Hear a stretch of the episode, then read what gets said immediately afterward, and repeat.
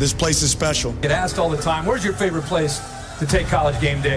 And I say every time, Eugene, Oregon. Yeah. This is the best crowd. Honestly, it's six in the morning here. Yeah. It's dark. It's raining. They don't care. These fans right here, pound for pound, are as good as any college football fans in the country. This program is staged to compete and to win championships. Oregon is going to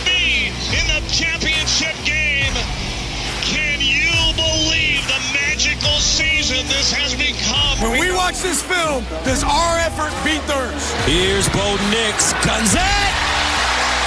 Touchdown, Oregon! Been making deposits. Time to cash a check. Sound at Autzen, which is deafening for an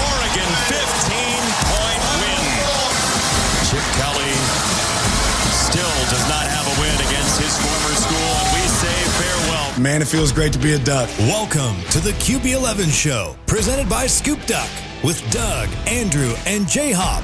Here are the guys with the latest scoop.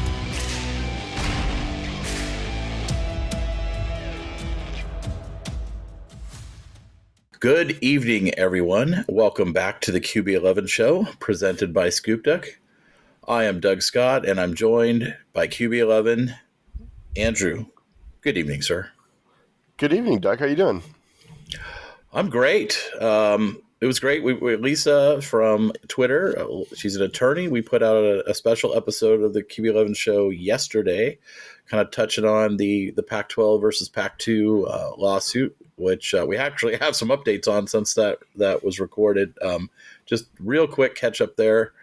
The uh, the judge in uh, Colfax, Washington, which is out outside of Spokane, ordered on Tuesday that the they, he ordered a preliminary injunction, which was granted Oregon State and Washington State their status as the sole members of the of the board of directors for the conference, and then uh, that order was immediately appealed to the Washington State Supreme Court by the University of Washington, and the Supreme Court has issued a stay, which means the the ruling has been put on further hold um, it sounds like at least for a few weeks, if not like a month or more, while they decide whether they're going to take the case and then ultimately get um, get the various petitions and responses from the parties. So basically, that means status quo continues. Nobody has control of the board. The board can't meet. They can only make actions by unanimous consent of all twelve schools.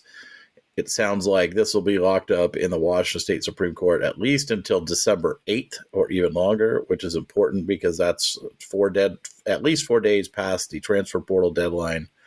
And um, so no one will be able to spend any money or make any promises with uh, that money in the meantime. And then uh, there was also reports out today that the two schools are close, potentially close to having a deal to do a, a scheduling alliance with the Mountain West Conference or some other sort of uh, schedule for 2024. So there's a lot more to come in that saga. If you haven't listened to that episode and you're interested in in it and hearing from an attorney on kind of all the ins and outs and legalese of the case, it was really fun. Go back and listen to that. But QB and I are here to talk football. So we got another week ahead of us. We're in week 12, the home stretch of the season. Only one more week to go after this one.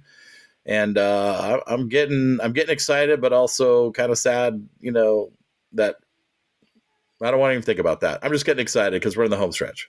Yeah, I mean we're we're like in the meat of the schedule. We're past the meat of the schedule now. Really, it's the dessert, right? Like we're uh, we have the ASU game this weekend, and then you play your two biggest rival. I mean, assuming that you win out, you play your biggest rivals back to back, um, with one of them being for not only the Pac-12 title but for a college football playoff spot and likely a Heisman Trophy. So um, it, it's it's down to business now, and I, I can't say that I've ever felt better about an Oregon football team going into the, the final stretch of a season from the standpoint of just like how well the team is playing, um, how well coached they are, how much talent there is. And, and frankly, I think that this is a fairly t- healthy team, knock on wood. So uh, I, I'm, I'm really excited for this home stretch. Uh, there's a lot of good football to be played here. Um, and if things go well for Oregon, there's quite a few more games left on the schedule. Yeah, absolutely. And of course, this week they're going down to the desert to take on Kenny Dillingham, the former offensive coordinator.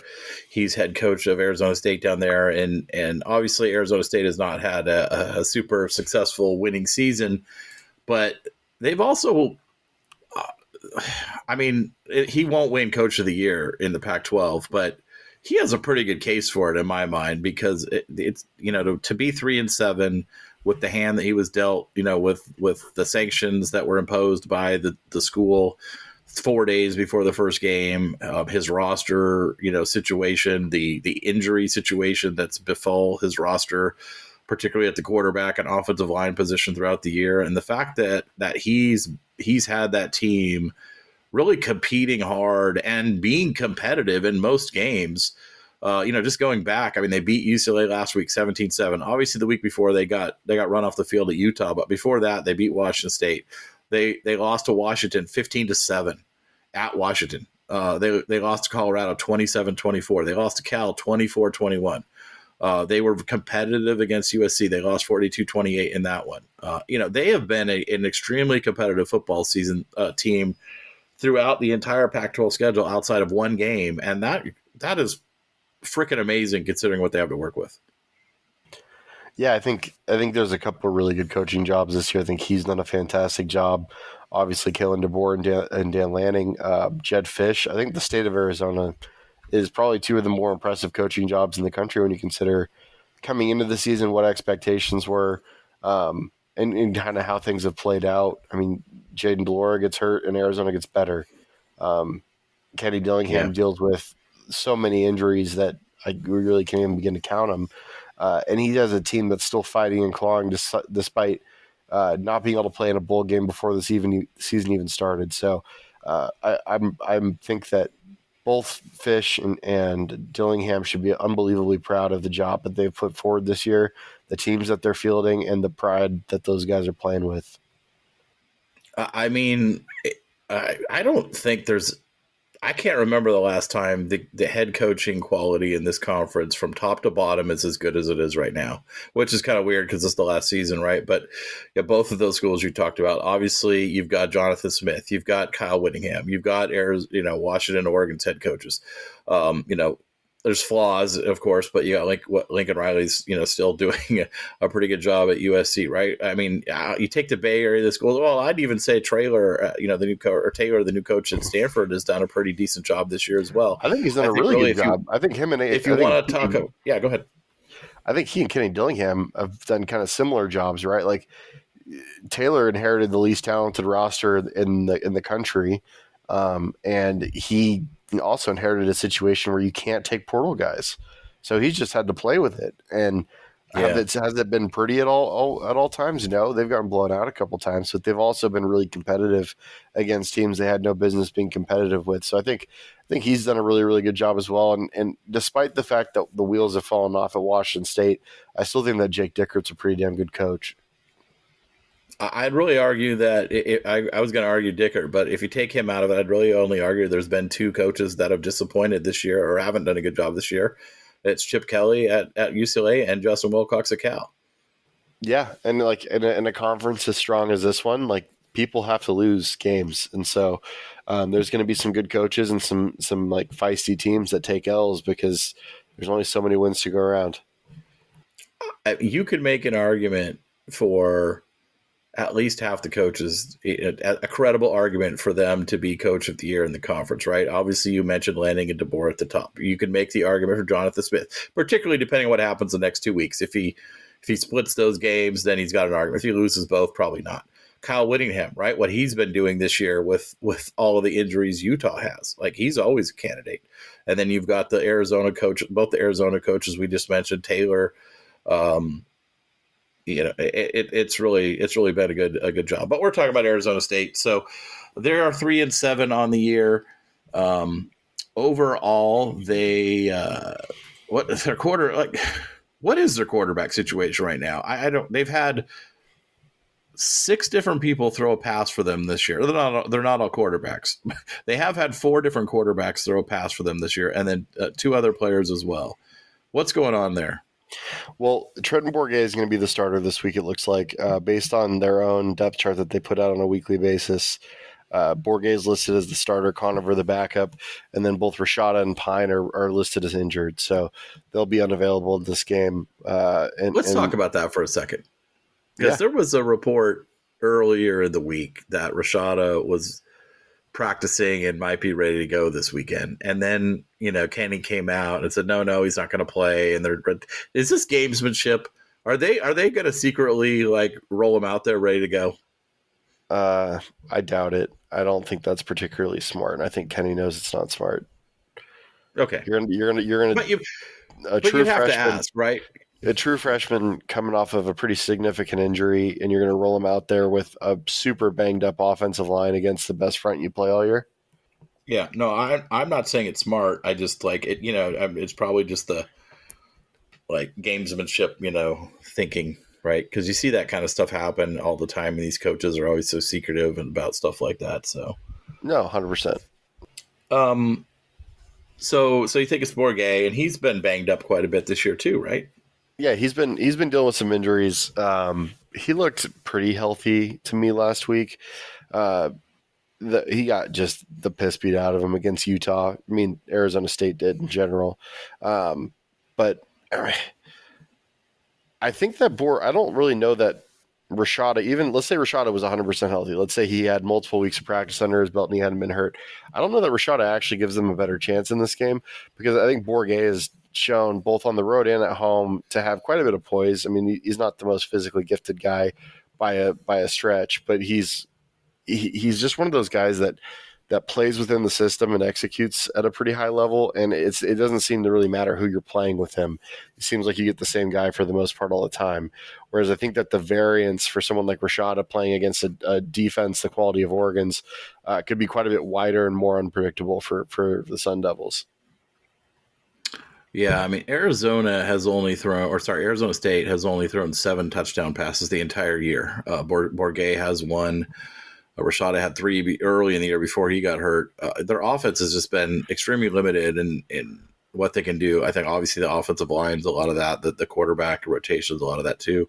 Um, you know, they've been a pretty low scoring team, especially through the conference play. And what you've seen them really try to rely on is. Um, is their defense. What you know, which again held Washington to 15 points, and actually, you know, only only seven of that was.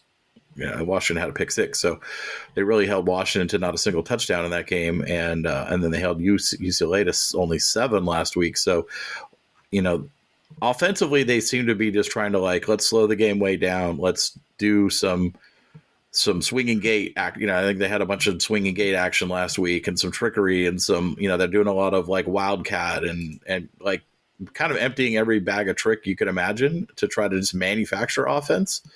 It's been it's been kind of interesting to watch.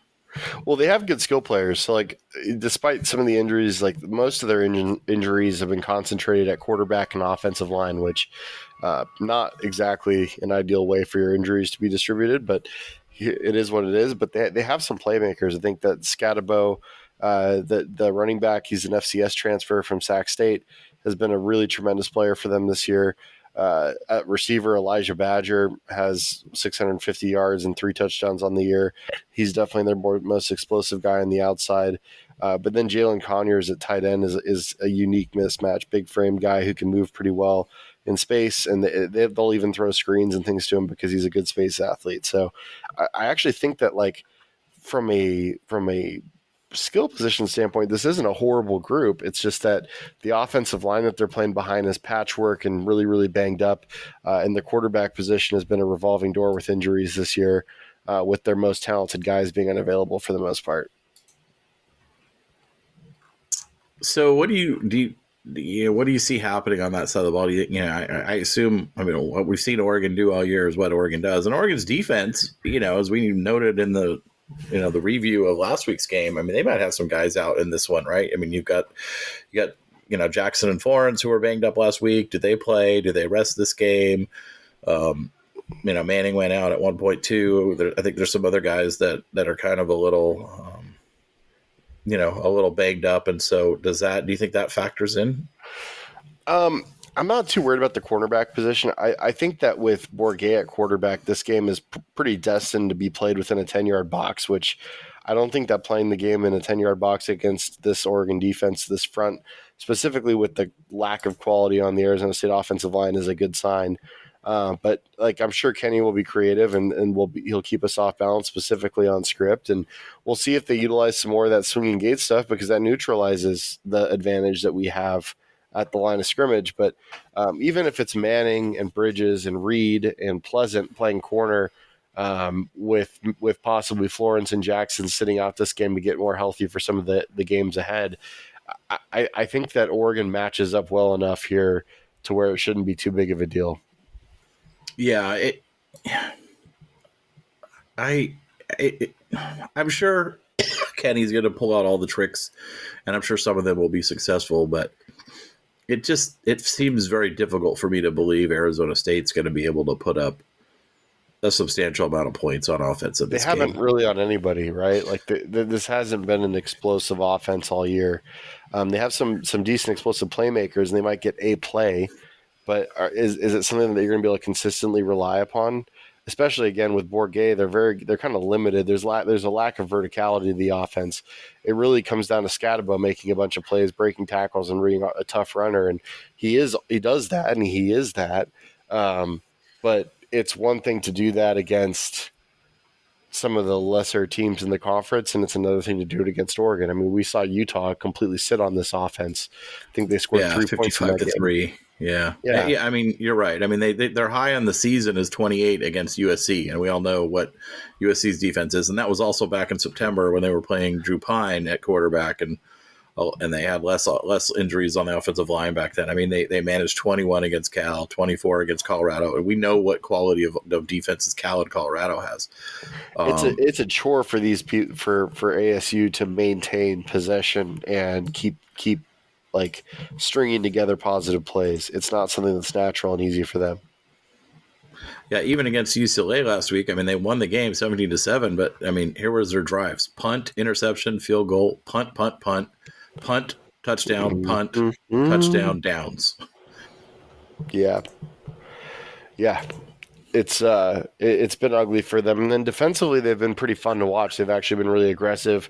Um, I think that they have some they have pretty decent team speed defensively, but uh, specifically the pass rush has been good for Arizona State. Uh, their top two pass rushers uh, have been uh, Prince Dorbah and BJ Green on the defensive line. Both guys have six sacks on the season, uh, and then Clayton Smith, an Oklahoma transfer off the edge, has three and a half sacks. And so.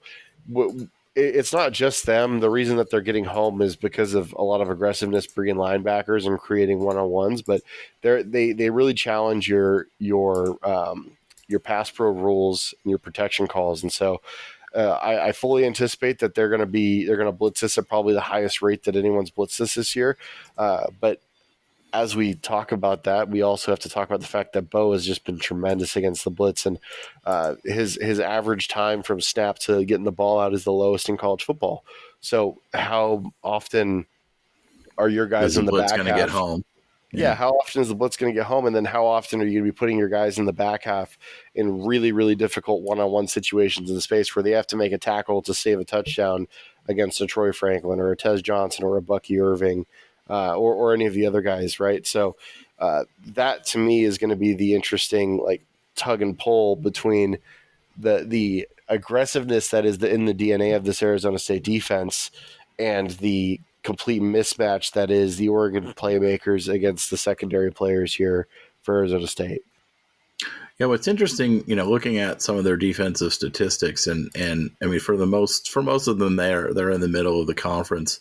The one area where they actually end up, you know, third in the conference overall, basically tie. It's a, almost a three way tie for first between Oregon, UCLA, and Arizona State. Is is passing yards per attempt. They're, they allow their opponents only six point three yards per attempt, um, which is which is a really low number, but you know, part of that though is who they've played. I think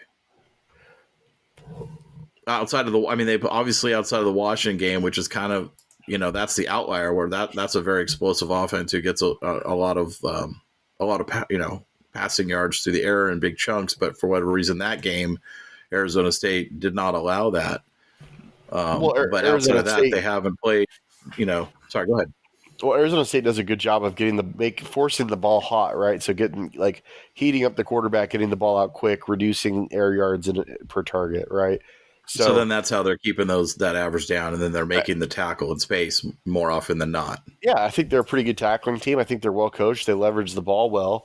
Um, but again, like doing that against Utah with a de- well, and they really didn't do it all that well against Utah. Utah scored 52 on them. Um, but doing against some of the some of the lesser teams in the conference uh, and doing it against Oregon, which is probably the best offense in the country, are different things. You know what I mean?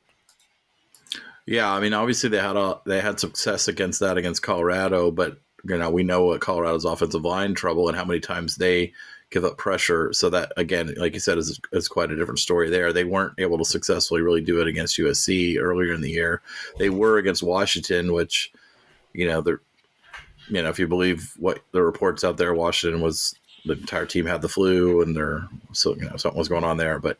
Um, I, I'm not, you know, I don't know. I mean, Arizona State did something right to hold Washington to no touchdowns. So, regardless of whatever ailments were going on, but yeah, Well, yeah. I think you're right. And yeah, yeah, I, again, like I, I think I think this is a fairly quality defense, especially when you consider the inputs that are going into the defense from a talent perspective. I don't think they're bad players. I think they've got some pretty solid guys specifically up front, um, but it, it's not an elite talent group, and they're getting a lot out of them. And I think a lot of that is that there's a, a decent amount of young quarterbacks or, or an experienced quarterbacks on the schedule who didn't handle the pressure well. And and I don't think that in that specific game, Penix handled the pressure specific particularly well. I think he was inaccurate uh, with pressure Yeah. in his face in that game, which is uncommon for Penix, but was the case there, right? So maybe that's the flu. Who knows what that is, right? Uh, but but Bo has been really good against pressure this year, uh, and we saw. I mean, Utah just completely ignored the blitz and just ran right at him, and and, and allowed and, and outgapped them in situations where guys were trying to get penetration, just got themselves out of out of their gap assignment, and then they just gashed them in the run game. So, I, I- think that an offense as balanced as Oregon's, with as much uh, with, with as many quality uh, components that they can go to at any given time, is going to be able to find ways to crease a defense that's this aggressive, that relies on aggressiveness to overcome maybe some of the talent shortcomings that exist in parts of the back half of the defense. yeah. I mean, I think to your point, the one quarterback that they played uh, lately that that has kind of experience was Cam Ward, and that was at Washington State. You know, was able to put up you know the most amount of points against against uh, this team in in basically all the last two months. So, um, and obviously, I think Oregon and and and that's why that's Washington State who was in a funk, right? So obviously, I think what Oregon's line is doing and what Bo's doing is is at a whole nother level, even beyond that. So, I I yeah. What do you think about the running game? How- You think Oregon? You know, what's Arizona State's ability to, if any, to, to slow down or stop Oregon's run game? Or do you think do you think they're going to load the box? Do you think they're going to play like? How do you think they're going to approach Oregon's offense in this game?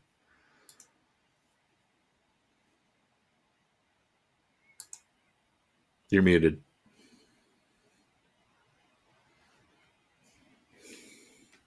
QB? Am, am I muted? Am I You still were. muted? Yeah. Okay, I, now. You were. I double I double muted myself. My apologies.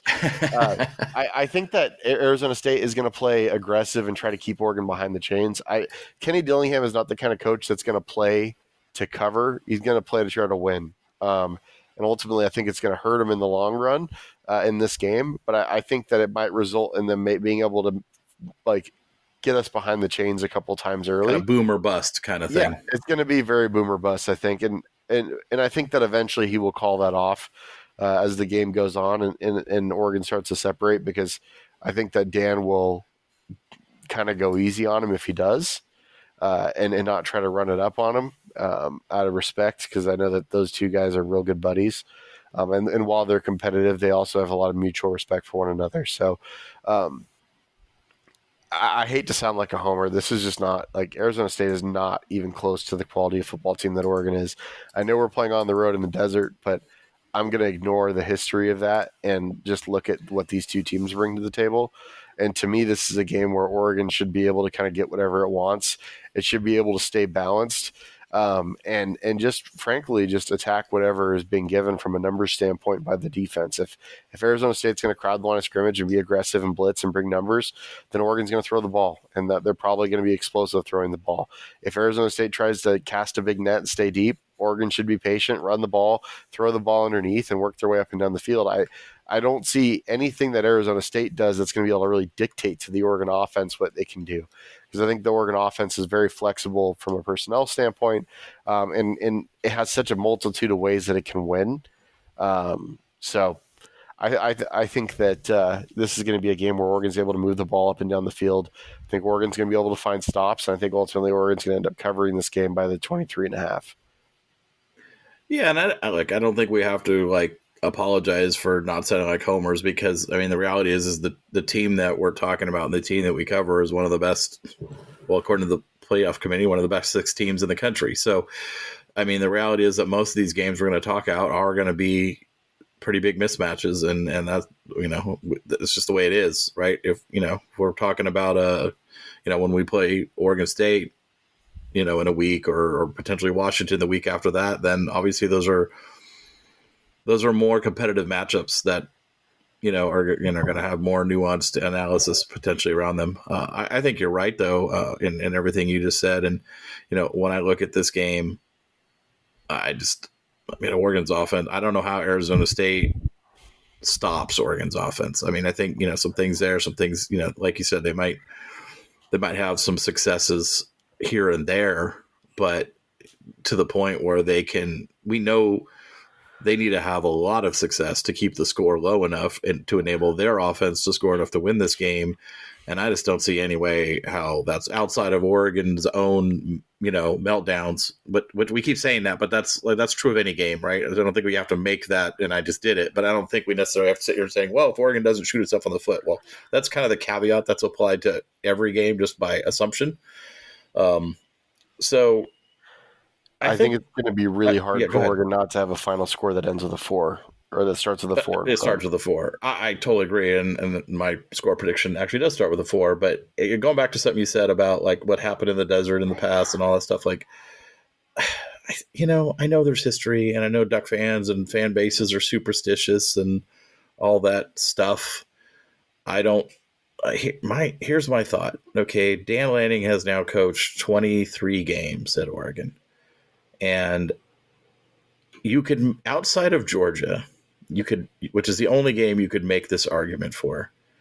Oregon has not showed up for any one of those other games, and I don't. I wouldn't even make this argument for Georgia, but I'd, I'd entertain it if somebody else did. Oregon has not showed up for any of those 23 games or 22 games flat or unprepared. They just haven't. They they've not yet done that. And so I think when you have all these, you know, fears about, oh, you know, we, you know, we went to Washington State in 2018, the week after we beat Washington, and we got down 28 zip at the beginning of the game because we didn't show up to play. And the next week we went down to the desert because we didn't show up to play. And in 2019 we went to Arizona State and we got blitzed from the start of the game because we didn't show up to play. Like that's not that team. We're not. This isn't that program. This isn't that coaching staff. These aren't those players. Like until we got to just put that behind us.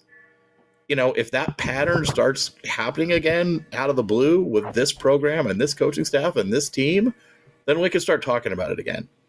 But until that happens, which I don't think it will, like it's just it's just like it's it's it's old news. It's like past. It's like talking about you know something that happened and that that that with a bunch of different people that aren't even involved in what you're happening about now that happen to wear the same color shirt. Yeah, I, I agree with you. And, and all we've seen from Dan Lanning teams against overmatched opponents is they show up and they put them away. Like we, we really haven't seen we really haven't seen um, anything to suggest that that that's not what this team's going to do. I mean, I mean, even the Washington State game at Washington State last year, like that, it wasn't a case of not being ready or not being prepared or, or starting slow. Oregon marched up and down the field from the first possession of the game. Like, their problem was not, you know, readiness. So, uh, you know, there was other problems in that game, but uh, you know, we haven't seen them just show up and and start, you know, flat and and be unprepared and and not ready to play.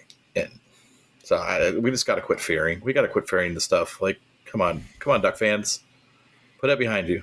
Be be positive. Be optimistic. Be hopeful. Thanks for the pep pep talk, Doug. That. Sorry, it's pet peeve of mine. I know. I should Doug's really just talking to me. fan how they want to fan. Don't take it personally. Um, let's get to some predictions on this one.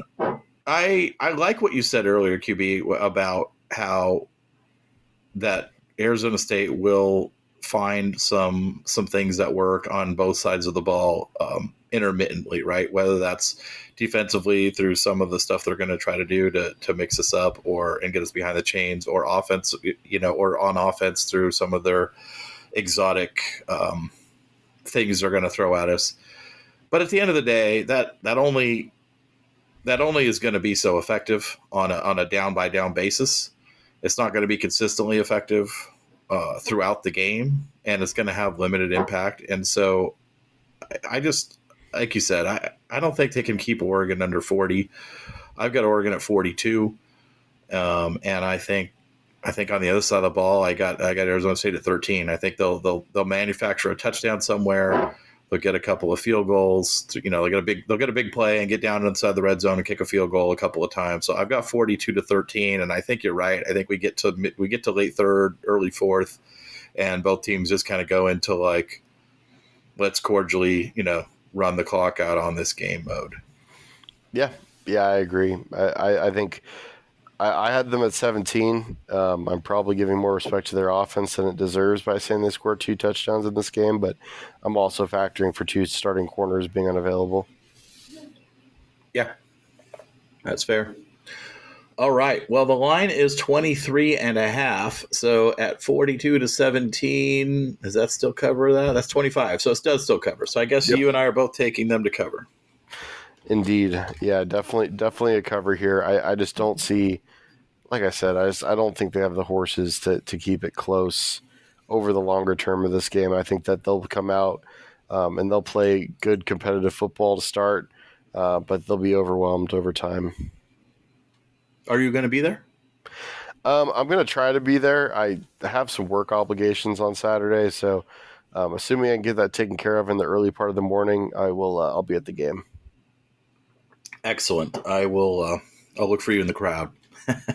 Thank you, Doug. Uh, all right, let's. And then Justin also is picking Oregon to cover on this one. Let's move on. Uh, Washington, big game of the week. It's interesting, QB, because it's week 12. As we know, week 12 in the national landscape of college football is one of the worst weeks of the football season. There's a lot of FCS versus Power Five games, a lot of bad games. So, in general, there's not a lot of great games on the schedule. But interestingly enough, the Pac 12 slate is a banger slate of games. Like, I, I was putting this list together and I'm like, oh, that's a good game, too. Oh, that looks like a good game too. Oh, that one too.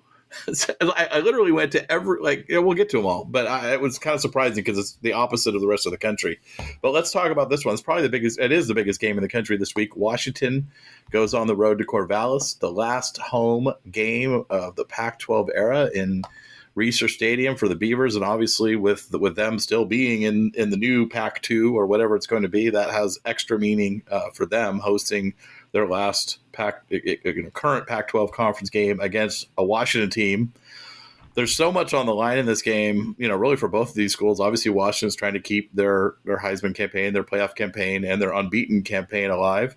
And Oregon State still has uh, Pac-12 title game scenarios if they can win this one. So, and then obviously you have all the extra emotion and, and all of that stuff I just talked about. So, Oregon State interestingly enough, opened as a, like a two and a half point underdog in this one, and then the line shifted and continued to shift. And when I wrote up these numbers yesterday, the line is two and a half now in favor of the Beavers at home over undefeated and number five Washington. So, how do you see this game playing out, and and who do you like? Um, so th- this was a tough one for me because I actually see this game playing out a couple of different ways. Uh, because I think that there's definitely there's like very definitive strength on weakness on both sides of, for both offenses against both defenses. Um, the, the Oregon State secondary is a bit of a liability in my opinion. Um, maybe the weather can impact the Washington uh, passing game and make that more of an equalizer.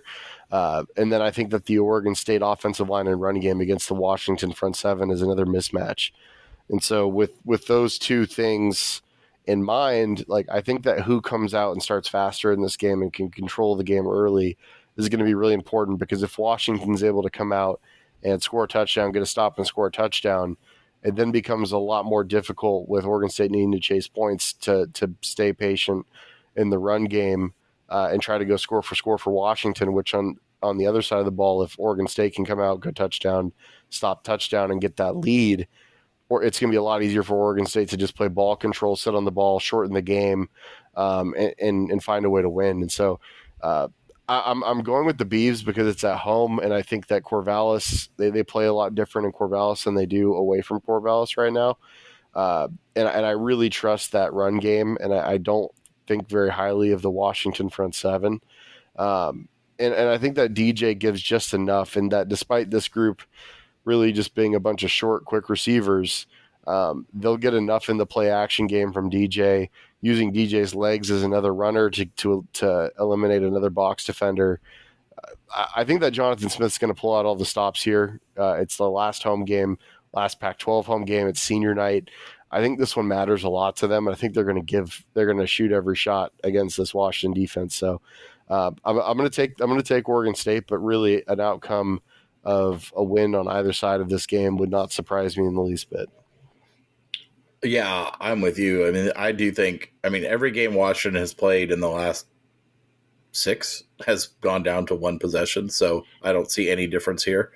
Uh, this will be this will be a late, you know, late possession, last possession type of game as well. I, I it's all like everything you said about Oregon State is, is, I totally agree with. They have been, you know, their home road splits are insane when you look at just the, the, the way they play, regardless of opponent, right? The way they play at home versus the way they play on the road is, is night and day difference. And I agree with everything you said about, you know, how much this game means to them. Um, I'm going to go the other way on this one. I think UW will do what they've done all year and find a way to pull a rabbit out of the hat and, and prevail in this one. But again, I would not be surprised at all if the Beavers win, and I think the Beavers will give them everything they've got. And and I think there'll be times where that's a lot, and and and I do think there are some. I definitely see pathways for Oregon State to prevail. Right, there are things that they can do that that Washington will have a hard time with. Uh, but I think that also goes the other way, and I, I don't know. I, I probably uh, maybe I'm maybe I'm overthinking this one, but I don't know. I just think Washington Washington ends up ends up prevailing the way they have in the last six weeks by the hair yeah. of their skin of their teeth. I, I, just don't think that's a sustainable way to win. Um, and so that's oh, yeah. Like, that's part of the reason that like I'm tipping the scale in favor of Oregon State is that I, I, I think that like their ability to consistently win in that way will be tested in this game, um, and eventually they're just not going to be able to make the plays necessary. Yeah, I mean, eventually that luck will run out. It, it, whether it's this week or some some week down the road, it, it will. All right, so I've got Washington. I've got Washington. You got Oregon State. Uh, Justin has also gone with the Beavers to win and cover in this one. So let's move on to the next really good Pac-12 game and another one that also has significant meaning in the Pac-12 title race because Arizona and Utah technically are both still alive as well. Arizona has a much better shot. Utah really has some bizarre like eight-way tie tiebreaker scenario that might allow them to get to the Pac-12 title game. But Arizona actually has the third best pathway behind Oregon and Washington in the Pac 12 title game. They have to win, obviously. Utah has to win, obviously. So Utah goes on the road to Arizona, who's a one point home favorite in this one. Um, how do you see this one? I uh, I've gone back and forth on this game. At the end of the day, I think that Arizona is the more complete team right now, and I think that I trust the Arizona offense specifically at home to score enough points to win. I think if this game was in Salt Lake, I would be taking the other side of it. I also don't think the line would be this close if it was in Salt Lake. So, uh, I I I have a lot of respect for for Kyle Whittingham, and I think he's made the best of a, of a horrible situation on the injury front. Um, but I just I think that they're out of bullets, and I think that Arizona is competent enough on both sides of the ball um, to take some things away. Um, defensively and then to create some some mismatches on the offensive side of the ball. So uh, I'm gonna, I'm going to roll with uh, Wildcats in this game. Yeah, I also have Arizona. I, I also this is one I went back and forth on as well, and I would not be surprised at all if Utah won this. And I think the way I kind of ultimately went with a home team for a lot of the same reasons you just said. Arizona probably has a little bit more on the on the line here. You know, Utah Utah has fought valiantly all year, and and, and uh, I think they'll fight they'll fight valiantly in this game too. But Arizona has they have a real pathway to, especially at the time this game is being played, they have a real pathway to the Pac-12 title game, and I think that's going to be enough to push them over the top in this one. Um, Justin is going the other way, and he's picking Utah here. I mean, I think that's like the more traditional pick. I think that's probably the safer pick. Um, but I, I, just think that Arizona is going to have better quarterback play in this game, and I think that Arizona's defense is actually a very good matchup against a pretty limited Utah offense currently. Yeah, absolutely. All right, another game out down in LA. UCLA travels to across town to the Coliseum to take on the USC Trojans in this one. Two teams that are both kind of down uh, at this point in the season. Both kind of started the season strong, had high hopes, particularly obviously USC, and then both are kind of on a little bit of a, a downer trend. The Trojans are a seven point home favorite in this one. Uh, I've got I've got USC winning and covering. Uh, I just feel like they're they're going to be able to score enough points like they always do, and I like UCLA's offense is just such a disaster right now. I don't I don't see how they can keep pace. So I, I like the Trojans to win and cover. Yeah, I agree. I, I think that UCLA. I mean, Chip is going to get fired after this game from all the reports coming out of uh, the UCLA media. So I think that I think this is the, a game where uh, the explosive offense beats the good defense, and it, it just kind of proves the theory that um, it's a lot better to have an elite offense than an elite defense. Yeah, absolutely. Uh, Justin is also rolling with the Trojans in this one. Um, and then we go up to the Bay Area to the game or the big game. Is it was it the game? The big game? I can't keep these things straight. The game. Uh, big game. Just big game. All right. Cal at Stanford. Uh, I'm sure the bands will be there. I'm sure they won't be on the field when they're not supposed to be. Cal is a six and a half point road favorite in this one, which kind of seems a little high to me. But what do you think? From a talent perspective, Cal is at least six and a half points better. Um, from a quality of coaching and how these teams have actually played standpoint, I don't trust it a ton. Uh, but the one thing I'll say is that Stanford can't stop the run at all, and so it doesn't really matter that Cal's offensive line is bad. Um, so mm, I, I, lean Cal on this game. That's who I'll be taking. Okay, um, and that's what Justin has. He's picking Cal. I'm going to go with Stanford. I I think this is like a field goal game to me. Like either way, like I don't know who wins, but I think it's going to be in that three to four point range. And so for that reason, I'm going to take Stanford and the six and a half points. You got Karty, the kicker. Karty? Who's that his name? A Stanford's kicker. Why that do I care about a, Stanford's kicker? He's got an absolute boot and he's consistent. Oh, well then it's then it works with my uh, my rationale, so I like that, it. That's why I brought it up. Thank you. I wasn't even paying attention to that, so I'm glad you got my back. Glad one of us watches football in this conference. Ouch. Ouch. and, um, and finally, another interesting matchup Colorado on the road up in the Palouse, taking on Washington State, who, for some reason, reason that I absolutely cannot fathom, is a four point home favorite in this one. And I, I, I can't. I, I mean, if you're, if I'm, I'm taking Colorado and I'm taking the four points because, uh, I don't even know if Washington State's going to show up for the game. Yeah, I don't trust Washington State to show up. I have to take Colorado. Although I think that if like early season Washington State were to show up to this game miraculously, I could see Washington State blowing Colorado out. But I, I just I think that Washington. Yeah, State but that team, team, hasn't been around in a long time. Yeah, I think that team is dead. I think that they've uh, been long deceased. I mean, I guess I don't know. Maybe if they're holding on to some hope to make a bowl game, they could try to win this one. I, mean, they've lost six in a row, and they've been kind of uncompetitive in several of those games. So I don't know, man. I don't know. I'm going with Colorado. All right, let's move on. going on the national front, uh, go over the SEC first. Georgia, who looks like they have they got Brock Bowers back. Their offense is firing on all cylinders. Their defense is uh, seems to be playing pretty well as well. They are a ten point road favorite going to Tennessee, who is probably, in my opinion, one of the most, if not the most, overrated team in the college football playoff standings. I don't think they deserve to be anywhere near the 13th or 14th or whatever is they're ranked based on their resume haven't beaten anybody the entire year. Uh, I got Georgia rolling in this one. I don't care how many points it is. Yeah, I agree with you. Although I don't think that Tennessee's ranked anymore, Doug. Are you sure? Yeah, they got blown out by Missouri last week. I think dropped out. Ah, I know they did. I thought they were still ranked. All right. Well, I may be mistaken on that. I still think they're overrated, and I don't think ten points is nearly enough, even if they're at home. Yeah, no, I, I think Georgia. I mean, no, no, they are ranked 18th in okay. the in the college well, football yeah, playoff rankings right after now. this one then because uh, ten. Now they'll keep them in the twenty. They'll keep them in the twenties to give Georgia and Alabama like strength of schedule points. Yeah, I don't know. They'll be a four loss team, won't they? Yeah. Yeah, I I uh, I don't think Tennessee has the goods. No, I think that's been pretty clear. That's why I said they're. I think they're really overrated. Yeah. All right. Um, let's move. Let's stay in the SEC one more game here, uh, which a team which I actually think does have the goods and is currently ranked number nine in the in the committee rankings. Missouri is at home after that win over big win over Tennessee. They are an 11 and a half point home favorite hosting Florida, who has kind of some. I don't know, whispering about Napier.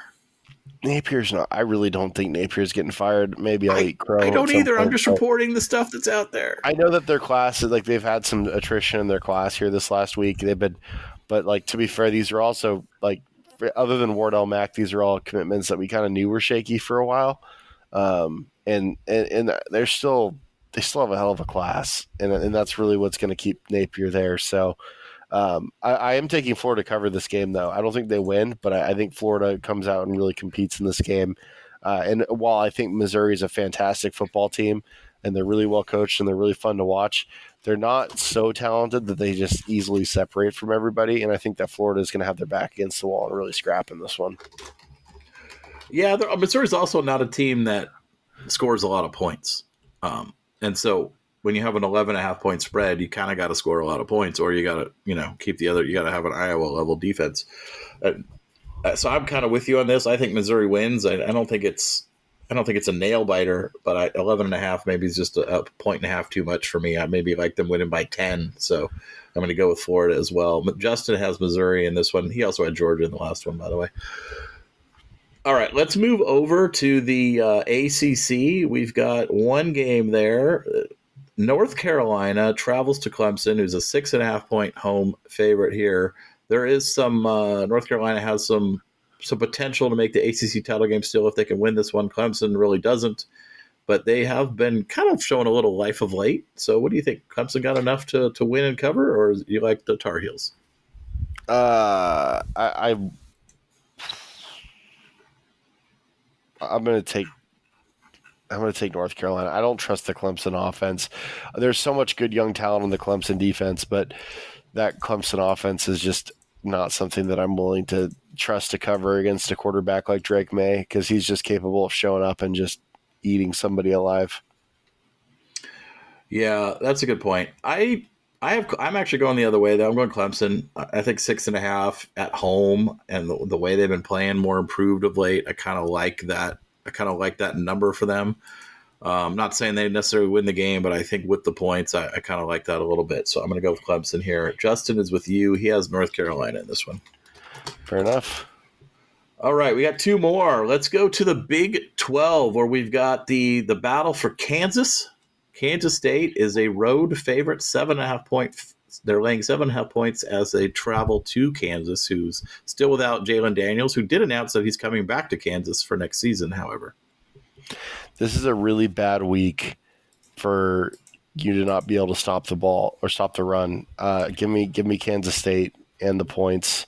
Um, Kansas State's going to run the ball all over Kansas, uh, and I think Kansas State's just a, a, they're just kind of a better version of Kansas. They're more well rounded, um, and and they've actually been able to throw the ball somewhat this year, uh, which has been a nice addition. So, yeah, they also still have you know. Uh, they still have uh, title game implications in, in the Big Twelve as well, and I'm kind of with you. In fact, I I think this spread is kind of too low. I think they win this game by two touchdowns, somewhere in that neighborhood, um, which really puts them squarely into the three way mix with Oklahoma uh, and or and, and, Oklahoma State for that that spot against Texas in the assuming Texas doesn't blow it in the Big Twelve title game. So I, am with you, Kansas State. I like them to win and and cover fairly easily in this one. Justin's rolling the other way. He's going with the Jayhawks. I think the Jayhawks are fun to watch. I think they're really well coached, but Kansas State's the more talented team. Um, and I think that Avery Johnson, the young quarterback, uh, assuming he's still, I think he's healthy, um, gives them an added dimension as kind of a change of pace guy because he's just such a ridiculous athlete. All right, we got one more. We're going to go to Big Ten country. The Buckeyes are at home, 27 and a half point favorite over our buddy in front of the show, Mitts, Minnesota Golden Gophers. Yeah, Minnesota's not scoring in this game, so I'll take Ohio State. They're not scoring at all. It's gonna be a shutout. I, I think they'll score less than ten points. Yeah, I, yeah, I would I would agree with that because they're they don't have a very good offense. They don't score much in general. No. Um, and and you think uh, Ohio State's able to score enough to cover the 27 and a half though? Yeah, I think Ohio State's offense, as it's gotten like getting TreVeyon Henderson back, like they're quietly not completely horrible anymore. And I think that while I don't think he is CJ Stroud or anything even remotely resembling CJ Stroud, think Kyle McCord has started to play some better football here in recent weeks. That makes sense. Um, Minnesota's defense was playing pretty well early in the year. I thought they had, but you know, they gave up 52 to Michigan. They gave up 37 to Northwestern, 31 to North Carolina. The last two weeks, they've given up 49 to Purdue and 27 to Illinois. So something really fell off the wheels there with with Minnesota and on their defensive side of the ball. I don't watch them close enough to know exactly what that is, only that it seems to be is. So I'm kind of with you. It if they can't stop Ohio is. State and they can't score on Ohio State, I, I think they're gonna. I think Ohio State's gonna cover this one. Doug, I don't think seems to be is is the proper way to say that. Uh, yeah, I don't think so either. But I'm inventing I'm inventing phrasing here. Go with no, me. I like that. Seems to be as let's let's roll it. Yeah, seems to be is. Yeah, we're gonna roll with that. So uh, yeah, I'm going with Ohio State. Justin also has Ohio State. Um, there was a couple weeks ago, or at least a week ago, this bizarre. It was similar to last year, where there was this bizarre scenario where depending on the results of the last couple games, that there could be like a six way tie in the Big Ten West. Um, however, that that that doesn't seem likely to happen this year. I guess if Iowa loses its last two games, that you know, it could happen. But oh, how Iowa looks to be. What do you think about Iowa as a ranked team, QB? Because they are ranked right now at number 16. Does Iowa the 16th best team in this country? No, the Big Ten West is just horrible. So they like they have a good record. But the committee is not supposed to look at win loss. They're supposed to look at like who's the best team and all the resume and all that stuff and the metrics and the analytics. How why do they have Iowa at 16? I mean, Iowa has a phenomenal defense as they always do. And Iowa also like looks like they're struggling for air on offense, uh, like somebody who's like drowning in a pool and doesn't know how to swim. Uh, it, it's they're they're brutal to watch um, it, it's it's it's ugly. It's not fun.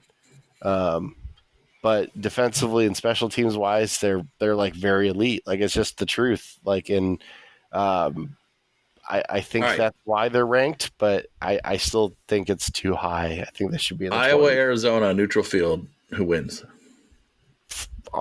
I'd never underestimate Iowa's ability to make a game hideous and find a way to win. I'd probably take Iowa. Okay, well, that the, Arizona's ranked 17 and Iowa 16, so maybe that does check out. Iowa, Tennessee. I, I just don't. I, I, think Arizona could shut out. I or I think Iowa could shut out Arizona, and I also think that Iowa could force a turnover in enemy territory deep enough to kick a deep field goal and win. Like, and like six to zip, six to zip, six to zip, like, or something. That's the thing about Iowa is like it's ugly, and if you don't, if you're not familiar with their game, like if you don't watch them year over year, it's easy to be like write them off and be like, wow, they just kind of suck and like you're not wrong, they do, but they're also so good at what they the way that they play the game, and they just drag you into the murky water, and they just make the whole game absolutely hideous, and then they emerge victorious on some BS at the end. It's it's just kind of what they do. Yeah. Well, and that's the thing about when you're playing when you play games, and we we you know we live four years of this, right? When you play ugly games that are that are you know one possession games, then you know anything can happen. Any team can win a game like that, right? You get into a game that goes down to the to the last possession or last two possessions of the game, then it becomes much more of a coin flip than you know than it otherwise could be or should be. Yeah, hundred percent it's it's again, it's not fun to watch. I'm not proud to say that I think Iowa would beat Arizona, but I do think Iowa would beat Arizona. Yeah. I I'm fascinated to watch the Big Ten next year QB. Not only because Oregon's going to be in it, but but just the the the ending of this divisional play and watching how particularly all of these Big Ten West teams are who now have to play instead of playing six of their of their nine conference games against themselves are going to have to spread out and play games against not only all the existing Big Ten East teams, but all of the West Coast teams that are coming over. I'm I'm just I'm truly fascinated to watch how that plays out over the next couple of seasons because it's it's you know putting aside my fandom, like it's just an interesting dynamic that I'm I'm looking forward to see. Yeah, I mean, I, I understand what you're, where you're getting at. I will say that there's several teams like not everybody in that division is Iowa, right? Like there are teams that are uh, trying to improve uh, offensively, become more explosive. Whether it's Nebraska, whether it's Wisconsin, um, and yeah, oh yeah. I, I also think that there is a certain quality to some of those teams that like to drag you into ugly rock fights. That they're still going to find ways to drag uh, lesser teams. Like they're, they're not going to. You can't successfully drag a team like Ohio State into a rock fight, but if you're like a good team but not an elite team, they can do it to you on any given Saturday. Yeah. No, also, Iowa sense. suffering the a season-ending injury to Cooper DeJean really is a blow for them because he's probably the best player on that team. Uh, he's a, he's like a nickel safety slash quarter. All right, QB, any parting thoughts on this one before we uh, call it a night?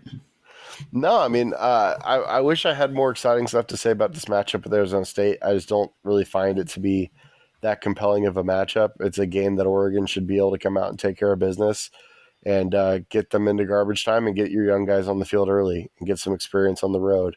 Um, and if it's not that way, that means that something's gone wrong. Uh, and hopefully that's not the case either. So, uh, yeah, proud proud of the way this team has performed against lesser opponents so far this year. I hope that continues tomorrow. This is kind of the last lesser opponent of the season because uh, if you keep winning, you're going to keep playing better teams from here on out.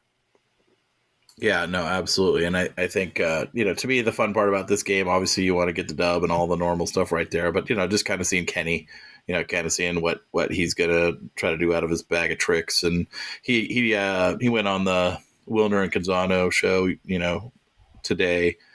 And it was a great interview. And I, I, just, you know, I'm a fan of Kenny from his time here and, and I really like, you know, met him in person a couple of times. We had him on our podcast way back when. And, uh, you know, I'll definitely be rooting for him past this game. But I'm also just really a fan of like, you know, he, he's not a coach speak guy. He's, he's like, he's kind of like a, you know, he's just like, you know what, I'm going to go look up Swinging Gate and install it in in a week and and put it in our game plan because why not? Like I I like it's like I'm going to go back to a different analogy, right? Like you used to see you, you know all the time. I go back to the chip days, right?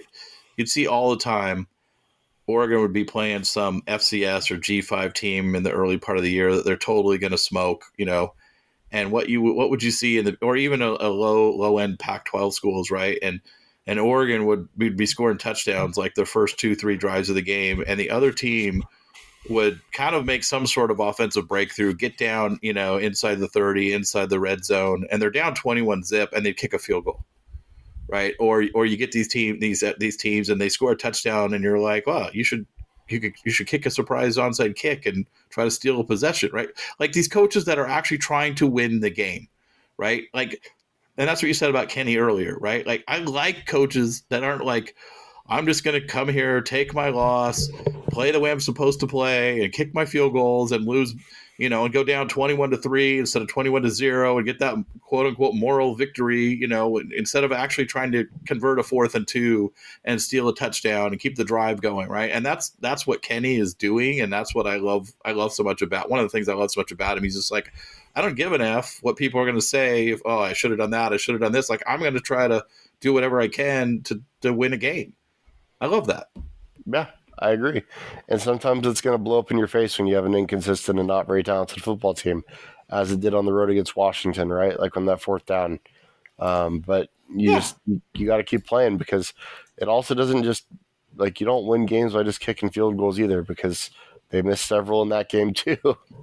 Well, and if he and if he rolls in and, and he said that he's like, why why didn't you go for the field goal? Well, because my field goal, I don't like I don't have a, a, my line got the field goal blocked early in the game because I don't have a guy who can block on the field goal unit, right? I mean, so it's not like it was a sure thing that the field goal was going to be made, but no. you know, it's like uh, you know. It, it, it's it's not it's like what's his alternative? Is he going to line up and try to play Oregon straight up? Like that's not going to work. Like at least try something unique. That's how right? you really get buried, right? Like so. I agree. Yeah. Anyway, I, am looking forward to that. I'm looking forward to that and seeing just seeing what he does and, and seeing Oregon, how Oregon handles it, right? Because that's the ultimate one to see too is that Oregon's ready and prepared for the bag of tricks and has a plan to stop it too. So, all right, I think we've said enough on that. That's QB11. Follow him on Twitter at QB11SD. He's one of the best follows out there. You definitely want to want to want to follow all of his fun tweeting throughout the day and throughout the week, you can follow me too at Douglas TS on Twitter. And of course, our show needs some love. We don't have a thousand followers yet on our show, QB. How is that possible? I don't know. Probably because we don't tweet enough from the account. We probably need to do that more.